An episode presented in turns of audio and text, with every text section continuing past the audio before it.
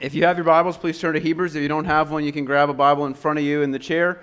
And uh, if, if that's something that's new to you, you can take that with you as well, that Bible. And uh, turn to the book of Hebrews, chapter 3.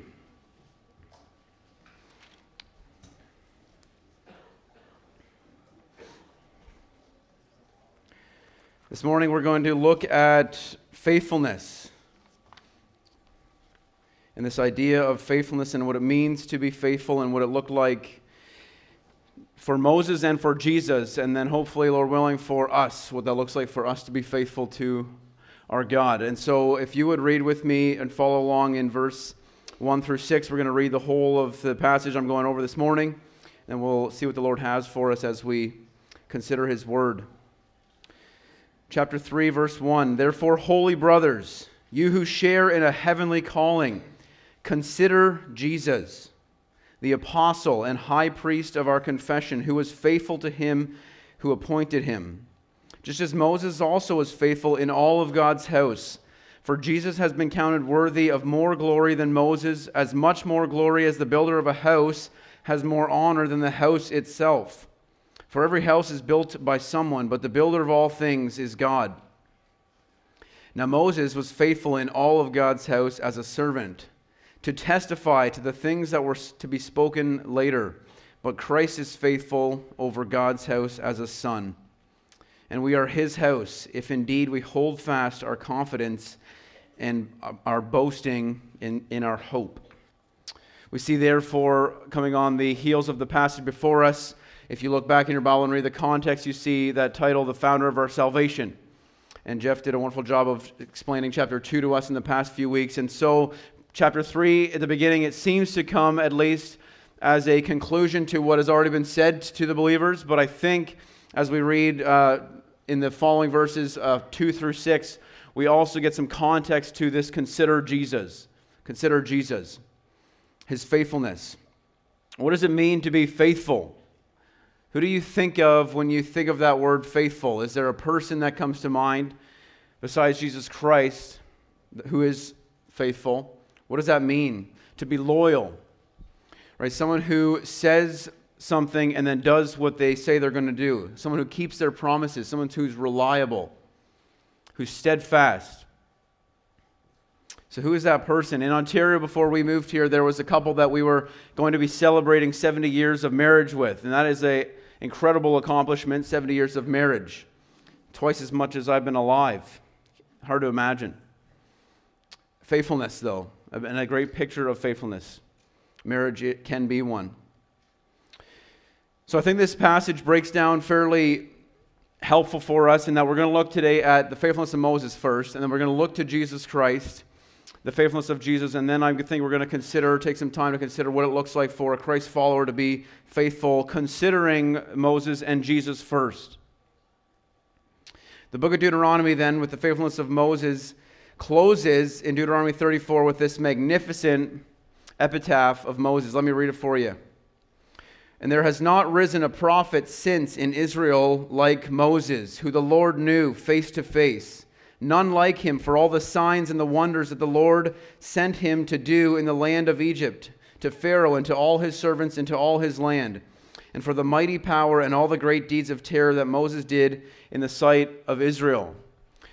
To a Jew, Moses is a great man, probably the greatest man other than Jesus for us to live and walk on this earth, the greatest prophet, the one who communed with God face to face, who God spoke to countless times. And countless times in the Old Testament, we see this word faithfulness tied to Moses. As you read through your Bible reading, if you're going to get through the Pentateuch in the beginning of these months, look for those words the faithfulness of Moses and how he was faithful to what God had called him to do. He was divinely chosen by God.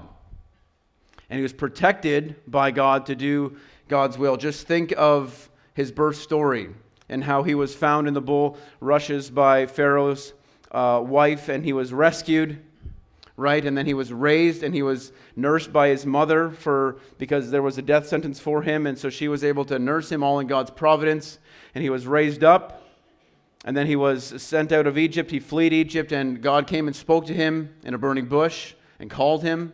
from that point and sent him back into Egypt and said, You're going to deliver my people. And you know what Moses said, right? How am I going to do that? I don't, he didn't think he'd have the words to speak, and God said he would use him and use Aaron to do that as well.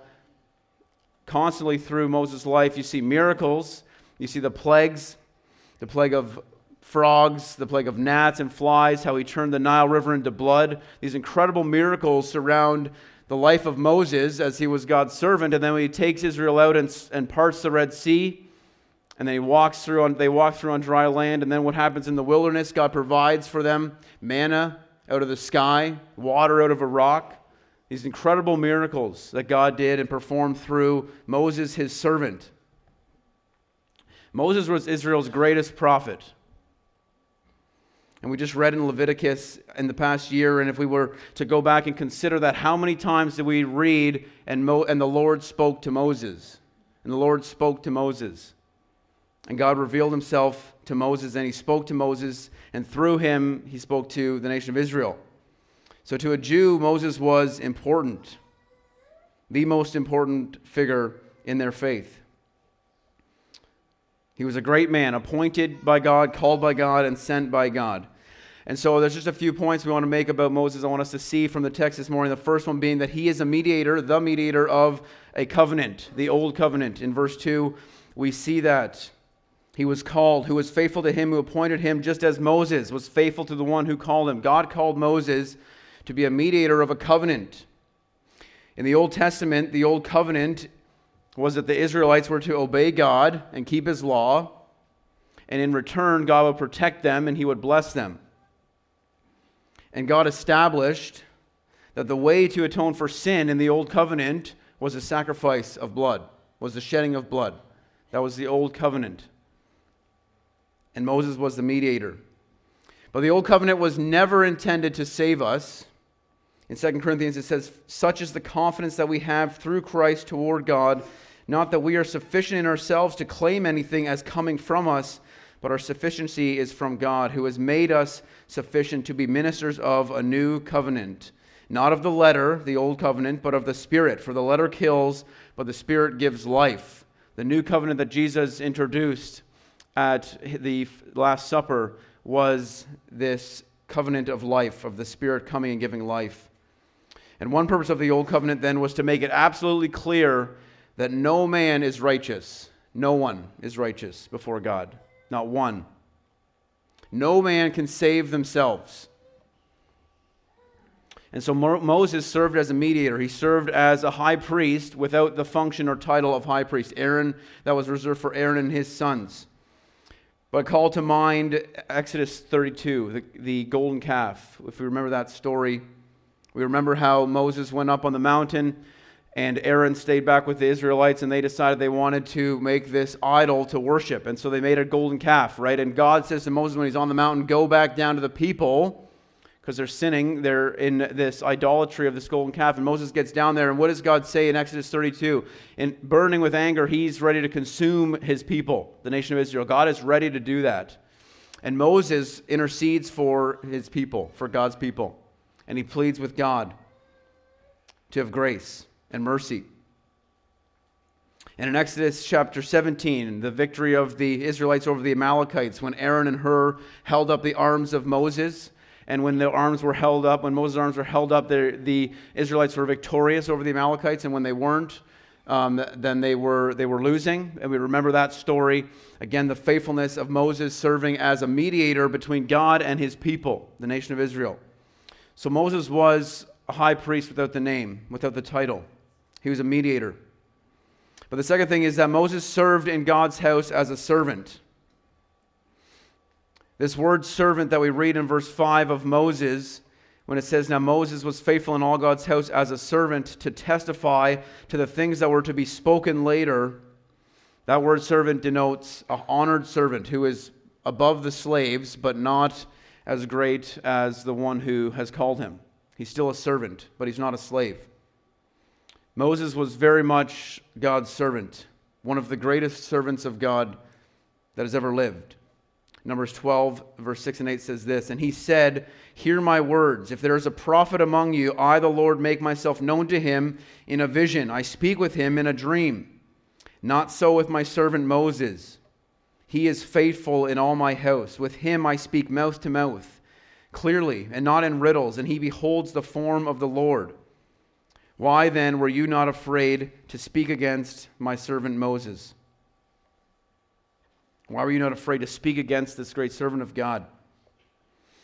Moses was second only to Adam in his intimacy with God. His face shone when he was in the presence of God and came back to the nation of Israel. And Moses served in God's house physically over God's people, but not in the temple, but he physically ruled as a servant of God's house and of God's people. He ruled, he prophesied, and he led God's people in the ways and the things that God had commanded. And so God's house was God's people. The nation of Israel was God's house. When we read in these verses of God's house, we're reading of God's people. And Moses was a servant therein. Not as not elevated to the status of God, but a servant nonetheless. And he was required still. We know that he was a servant because he was required still to make atonement for his sin. And the third thing we see then is that Moses' ministry in verse 5, it says to testify to the things that were to be spoken later. Moses' ministry was a foreshadow, a foreshadow of somebody greater that was coming. The ultimate purpose of the whole Old Covenant and the Old Testament was to point people to Christ. Read Galatians 3, and it tells us that. The point of it all was to point people to Christ. Everything that Moses did was to point to Jesus Christ. The entire point of the Old Testament and the sacrificial system and everything else was to point to Jesus Christ. It was to show that there was somebody coming, that we might look to Jesus and to the coming of Jesus. What does Jesus say in Matthew 5? I came not to abolish the law, but to fulfill it. And so the whole Old Covenant was fulfilled in Christ, in his life, in his fulfillment of prophecy. But the Old Testament without the New is incomplete. And so Jesus fulfilled what Moses came to do. And what does he say? Jesus say in John 5 of the work that Moses did. For if you believed Moses, you would believe me. You would have believed me. For he wrote of me. The first five books of our Bible. Moses wrote those, and those were wrote of Jesus Christ. Those were to speak of Jesus Christ. And we have to keep that in mind when we read Hebrews, because when we read Hebrews, the author is trying to plea and talk with these believers, these Jewish believers that are tempted to go back to Judaism and to forsake what they have found in Christianity and to go back to Judaism. And so we consider what Moses or Jesus said of Moses. Moses' ministry existed to testify of the things that were to come the sacrificial system, the law, the priesthood, all of it. And so it was written to Jews, Jews who had an eye on maybe going back and being unfaithful, so to speak, in the, considering our word, unfaithful to what Jesus has done and came and said he had done. So we want to consider then the faithfulness of Jesus as we've looked to Moses. And the author's argument is look at Moses, look at his faithfulness. Now, Jesus, his faithfulness is greater than that. We've been talking about Jesus' superiority in all of Hebrews so far up to this point, and another point to be made for them is that Moses, your great prophet, was not as faithful as Jesus Christ was to his God and his Father and his calling. Hebrews 3 and verse 3, read with me. For Jesus had been counted worthy of more glory than Moses, as much more glory as the builder of a house has more honor than the house itself. The faithfulness that we've seen of Moses up to this point is not as worthy of as much glory as the faithfulness of Jesus Christ. And so, what does our passage say about the faithfulness of Jesus Christ this morning? I think in verse 1 we see that Jesus is an apostle. He's the apostle. Is the only time in the New Testament where Jesus is called an apostle. An apostle is somebody who is sent out, one who is sent out. And Jesus is the greatest apostle, the greatest one to ever be called and sent out by God, greater than Moses, as we consider the works that Jesus has done shortly, we will see that. And Jesus repeatedly says in the Gospel of John, what does he say? That he was sent by the Father. Right? He was sent by the Father. He was an apostle. He was the one sent out to come and live on earth and to be one of us, to be human, just as we are. And so his apostleship, Jesus' apostleship, sets up the foundation for the 12 disciples as they come, and later as God calls out Christians and believers to follow him and to be and to serve as ambassadors. Jesus is the foundation. His apostleship is the foundation of that. And the mission that Jesus came to accomplish through his perfect life and sacrifice and his resurrection, all of those things are a guaranteed victory when God sends out his apostle. Jesus Christ. Mission accomplished. So Jesus is the great apostle, the one who is sent out. And then in verse 1, we see he's the great high priest. We consider Jesus as the great high priest. We've sung about it this morning. He is our great high priest. And Jeff did a good job of sharing that in the past few weeks how Jesus is understanding of us. Specifically last week, because he, had, he has come and lived, lived a perfect life and was tempted as we were, and so he can sympathize with us. He can be our great high priest. He's worthy of that because he was 100% God and 100% man. And Jesus is the one person through whom man comes to God and God to man. He was tempted in every way and without sin. And Jesus, unlike Moses, the great prophet, Jesus did not have to make sacrifice for his sin because he was perfect. And so, what he came to do as apostle and as high priest, as the author of Hebrews says, it's greater. It's greater than Moses. He was greater than the work that Moses had come to do. And if you, you know, we can't completely comprehend all of uh, that was done by Moses. Certainly, a Jew would understand that a little bit better and have a bit more context to that. But to really grasp and understand who Moses was and how great he was, and then to have Jesus and the Hebrew authors come and say Jesus was better than that is something to a Jewish believer. And the third thing that we see about the faithfulness of Jesus is that he is the builder of God's house.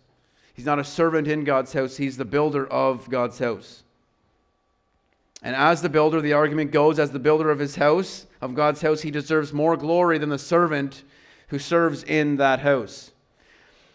There's a subdivision in Kitchener-Waterloo where we, around where we came from, and I took Bailey through it one time when uh, she first moved to Ontario because I was excited about this subdivision. Because when I was in high school, I worked as an intern for, or I did a co-op for my uncle, and he worked in houses and did construction. And he worked in this place called Hidden Valley, which is where all the you know hockey players have their homes if they're from that area, or all the rich people are from. Rich people, we say and those homes, when I was there, were, you know, million or two million, maybe something like that. And you drive through there and you would see these incredible houses, and they would, they would just be magnificent works. And you would say, you know, would it be nice to live in there? I don't know. What would it look like inside there? I don't know, but I can only imagine. And I had a chance to walk through one of them as we were doing some work. And so I was excited to take Bailey through that and just show her the million dollar homes that are there and how, and how incredible they are and how we're never going to afford that. So, you know, I think it, was, it wasn't to shatter her dreams or anything, but it's just, uh, it was something that I thought was incredible and thought, we gotta, sh- I got to show you these houses. And so we did that, and, and it was truly incredible. And now they're, you know, north of 3 million for sale. And, and as you know, the housing market's gone up, and houses are even more expensive now, but they're still incredible houses. And, uh, and so we also I had an opportunity to go to Prague, and I don't know if you have been to Europe, maybe some of you have, and you've seen the architecture there.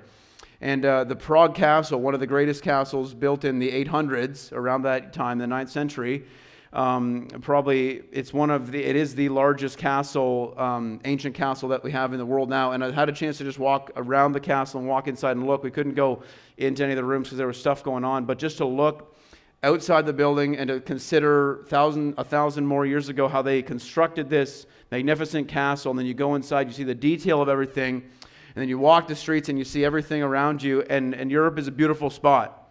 But you wouldn't look at those buildings and say, man, and, and give glory to those buildings. You would give it to the people that constructed it. And you would think, man, that's incredible. The person that is worthy of glory for building that is the person who built that house, who built that castle, not the castle itself. And that's the argument the Hebrew authors is making here. It's not the house that is glory, it's not the servant in the house, it's the house that was, it was the builder of that house. He's the one who deserves the glory and the honor for what he has done. And uh, what does he say about Jesus? Jesus is the builder of God's house. He's the one who's building it. Moses was a servant of God's physical people, but Jesus is the builder. And he's the builder of God's spiritual house. He's the chief cornerstone, Ephesians 2. For through him we both have access in one spirit. He's talking to Jews and Gentiles. So then, you are no longer strangers and aliens, but you are fellow citizens with the saints and members of the household of God, built on the foundation of the apostles and the prophets, Christ Jesus himself being the chief cornerstone, in whom the whole structure being joined together grows into a holy temple in the Lord. In him you also are being built together into a dwelling place for God by the Holy Spirit.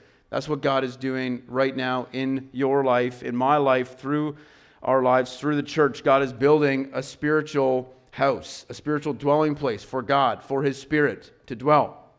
That's an incredible thing. And we're a part of that.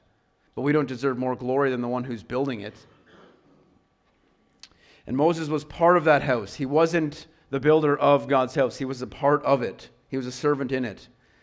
And so Jesus was the one who created Israel. He's the one who created the church. He's the one who created by, th- by whom all things were created through, Jesus Christ. And so that's the way that God works in the world right now in building his church, in building his spiritual house for his spirit to dwell.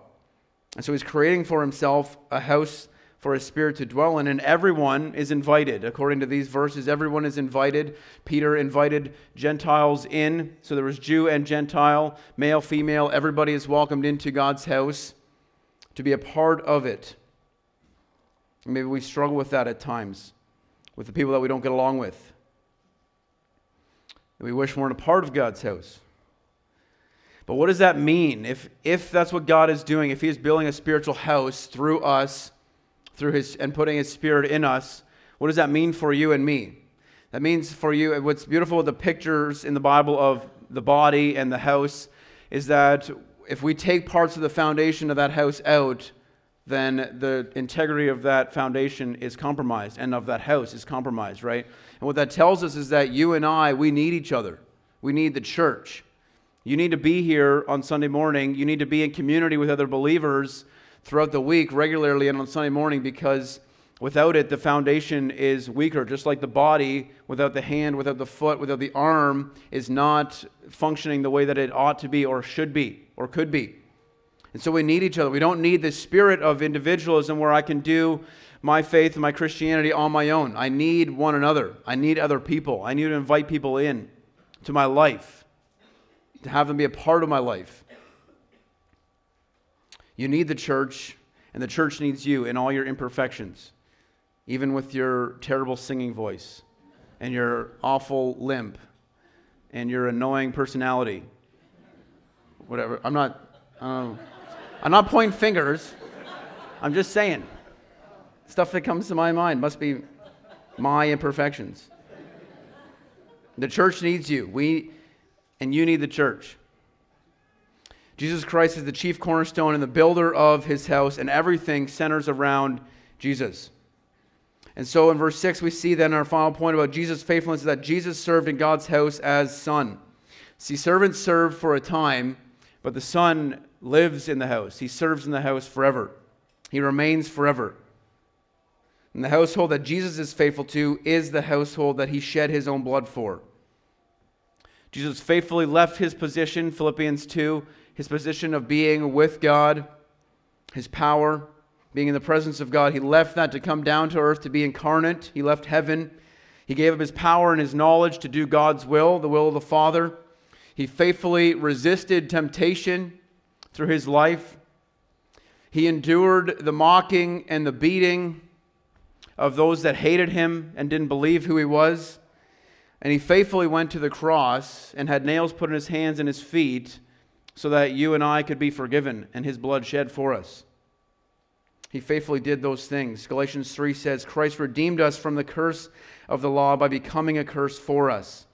For it is written, Cursed is everyone who is hanged on a tree. Jesus Christ was faithful to become a curse for us. Jesus wasn't just a servant among God's people, he was God's people's Savior. He was our Savior and he saved God's people through his sacrifice. But Jesus was faithful because it's who he is. We read in our in our liturgy this morning 2 Timothy 2:13 I remind you of that. Faithfulness is what makes up God's essence, God's godness if I can use that word. That's that's who he is. You can't be God without faithfulness. God wouldn't be God without that word faithfulness. And that's what we read in 2 Timothy. If we are faithless, he remains faithful, for he cannot deny himself. It's who God is, it's who Jesus is by extension of being God. Faithful. God and Jesus are utterly reliable, dependable, faithful, loyal, promise keepers because of who they are. So then let's turn our eyes to the faithfulness of, our, of Christ followers as we consider the first verse and the, and the final verse of our passage in Hebrews 3. The first thing I think we see is that we are to pursue holiness. Now, these things come on the heels of what we've read about Jesus Christ, and we'll get to that as we walk through these. But I want to keep that in mind. That it's not that we do these things because we're required to and because these are going to change our status, as we're going to read in verse 6, but we do them because of what verse 1 says. Therefore, holy brothers, you who share in a heavenly calling. We have a heavenly calling, you and I do. That's the first thing. The second thing is we are holy. I know you don't think that when you consider your life, and if you're looking, you know, around the room, you're thinking, yeah, right. But we know that because we've sung about that this morning, our holiness and where it comes from. We're holy brethren. Not because of anything we've done. We didn't earn that title by our works of righteousness. Our holiness has been accomplished by Jesus Christ. And it took a great price to pay for that. that to God, for God to regard us as holy and to see us as holy was a great price.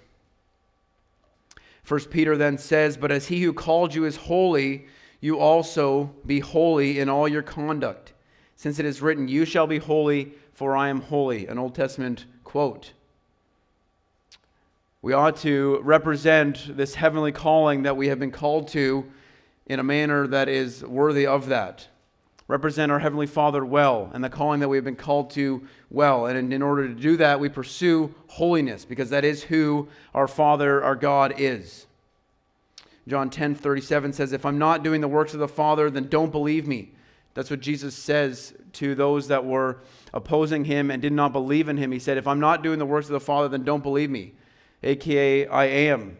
The things that I'm doing, the miracles that I'm performing, the things that I'm saying are all from God the Father and are all of God the Father. And so, what we read then is that faithfulness, holiness are requirements for those who are called and sent by God. And we know that God calls us holy and sees us as holy, and yet we participate in that by the power of His Holy Spirit to be holy and to be faithful people to our God and to the one who has called us and sacrificed so much for us. So, how do we do that? How do we pursue faithfulness and holiness? The second thing we see in verse 1 is that we need to focus on Christ. We ought to focus on Christ. That's how we do it. Consider Jesus, the Hebrew author says. Consider Jesus. I think that word kind of falls flat when we read it in English, like consider, like as in, like there's all these options, and you just pick and he's saying, like, what about, have you thought about Jesus? And I don't think that's kind of what the word is or what it means. And when we think of that word and read that word, I don't want you to think of it that way. Not like Jesus is one option. What, have you thought about him before? And have you thought about what he's done? But consider Jesus. We're a called out people, and we've been invited to consider him, to become closely connected to the one who's called us. And so to consider, it means to considerably sorry, continually consider, perpetually, always consider, think about. This word consider implies your attention, taking your attention, continuous observation. Put your minds on Jesus Christ, focus on Jesus Christ, and then leave them there. That's what he means when he says consider. Think on the incarnate Son of Jesus. What does it mean for him to be our apostle, to be the sent one? to be our great high priest. What does it mean for him to be that? To be our mediator. And apply your mind to that and apply your life to those truths. What do those things mean? And so, how do I do that? How do I focus on Christ and consider him? And it starts with our desire. It starts with our desire to do it. And maybe for some of us, it's asking the Lord to help us and to give us that desire to continually do that to utilize the power that we've been given of concentration and discipline to do it, to look to Jesus, to gaze on him with all our heart. Philippians 3, Paul says this Indeed, I count everything as loss because of the surpassing worth of knowing Christ Jesus my Lord, that I may know him and the power of his resurrection and might, may share his sufferings, becoming like him in his death. I count everything as lost to know Jesus Christ. So we concentrate on Christ. And concentrating on Christ requires an act of the will, it requires you to decide to do that. Just like discipline produces results. Just like if I want to engage, if I want to grow any muscle in my body, I need to engage that muscle, right? I need to work on that muscle. And that's such a simple thing to understand, and yet it can be a challenge to apply it to our lives spiritually. But we know that reality in our lives that anything that is worth having when it comes to our physical disciplines, uh, it takes work and it takes focus and concentration. So we don't look to rituals, we don't look to problems and persecutions. We focus on Christ. Jesus Christ is sufficient for everything. And then we see our third point is through in verse 6 that we hold on to Christ. The author of Hebrews encourages the believers here to hold on to Christ to focus on him in verse 1 and then to hold on to him. In verse 6, it says, And we are his house if indeed we hold fast our confidence and our boasting in our hope. Do you think the author is trying to cast doubt on the believers here to the certainty of their salvation? It might sound like it as we read that verse. The verse is not saying that if you hang on to the end, you'll be saved. That's not what that means because you can't save yourself. And you can't keep yourself saved. There's two things. That was Jesus Christ. And so we don't enter God's kingdom by faith and then keep ourselves in God's kingdom by our works done in righteousness. We know that. We've sung about that. Our salvation is guaranteed. Jesus has never lost one of his sheep. And so I think what the author is saying in verse 6 instead is that the continuous in the Christian life, to be continuing on in the Christian life, holding on to Christ, is the real test of faith and the proof of the reality of real faith. That holding on, that continuing on in the Christian faith. For the one that fell away, they never belonged in the first place. And so storms in life are going to come. We know that's guaranteed. We know storms are going to come. We know what it's like to live in a world of sin where people make selfish choices and they don't consider other people, where we make selfish choices and we don't consider others, and people have to live with the effects of that. And then, the, and then human nature, which is groaning and longing for redemption. Storms will come. And the author of Hebrews is saying, hold on to Christ, focus on Christ. And so the Holy Spirit asks us as we consider this passage are we persevering? What are the tides of life doing in your life? Are they causing you to drift away? Whether it's family, family issues, whether it's business, whether it's work, whether it's whatever it is, considering temptations, heartache, pain, suffering.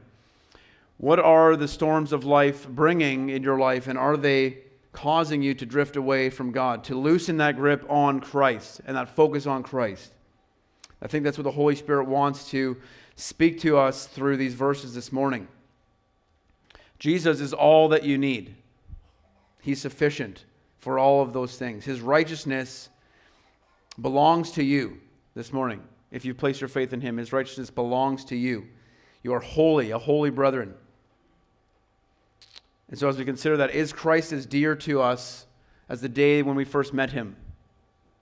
Maybe even more dear to you now than he was before. Because holding on to anything but Christ in this world is going to keep you from being faithful to Jesus Christ and to God and to your calling. Holding on to anything else but Christ. The final thing we see then is that we are in 2 Corinthians chapter 5. I want to take us there. We ought to walk by faith and not by sight. 2 Corinthians says in verse 5 or chapter 5 of verse 6, it says, So we are always of good courage. We know that while we are at home in the body, we are away from the Lord, for we walk by faith, not by sight. This is what the Old Testament believers in God had to do to walk by faith. I mean, they had the miracles, certainly, and they had these things, and God worked in miraculous ways, but their faith was in the promise of a Redeemer coming to sacrifice his life for them.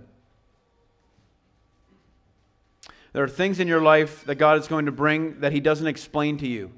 And you're going to struggle with that because you want to know why, God? Why this? Why that? And God's going to require of you to walk by faith in Him and what He's done for you and who He is, and to walk by faith and not knowing those things. And that's okay, because that's what faithful followers of Christ have had to do for millennia. Faithfulness is trusting God, not the world. Trusting that He is working out all things for your good and for His glory.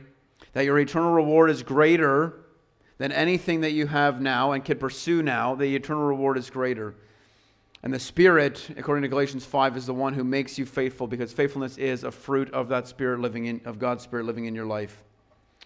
So, Hebrews 3, verse 1, let's consider this as we close. Therefore, holy brothers, you who share in a heavenly calling, consider Jesus, the apostle and the high priest of our confession. Pursue faithfulness because you've been called holy.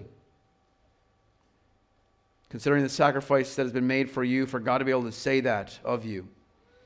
It's my prayer that it's one of our greatest desires to, when we get to heaven, for God to say of us, Well done, good and faithful servant. Not because of all the great things that I've done for Jesus on this earth, but because I've been faithful to the one who called me, the one who gave up his life for me, who died and hung on the cross for me so that I could have eternal life. Well done, good and faithful servant, to the one who is faithful to the one who has called us. Let us pray as we close this morning. Father God, we thank you so much for this passage in Hebrews. We thank you, God, for Jesus. We thank you for his faithfulness. And God, as we consider you and who you are and your faithfulness to us, God, as a people who are continually unfaithful, we confess that to you, God, that it is easy to loosen our grip on you, to drift from you, and to consider other things. The world is constantly tempting, tempting to our flesh, tempting to the desires that we have, God, and we oftentimes uh, give in to those things. And God, I pray that you would help us to consider Jesus this morning, to focus on Christ, to hold on to Christ, to consider what he has done, to consider the great apostle, the sent one by God, the high priest who lived perfectly for us and died a perfect sacrifice on our behalf, paying the penalty of our sin and taking on God's full wrath so that we could be called holy and righteous in your sight. God, it's a great thing. And we thank you for it this morning. We pray this in your holy name. Amen.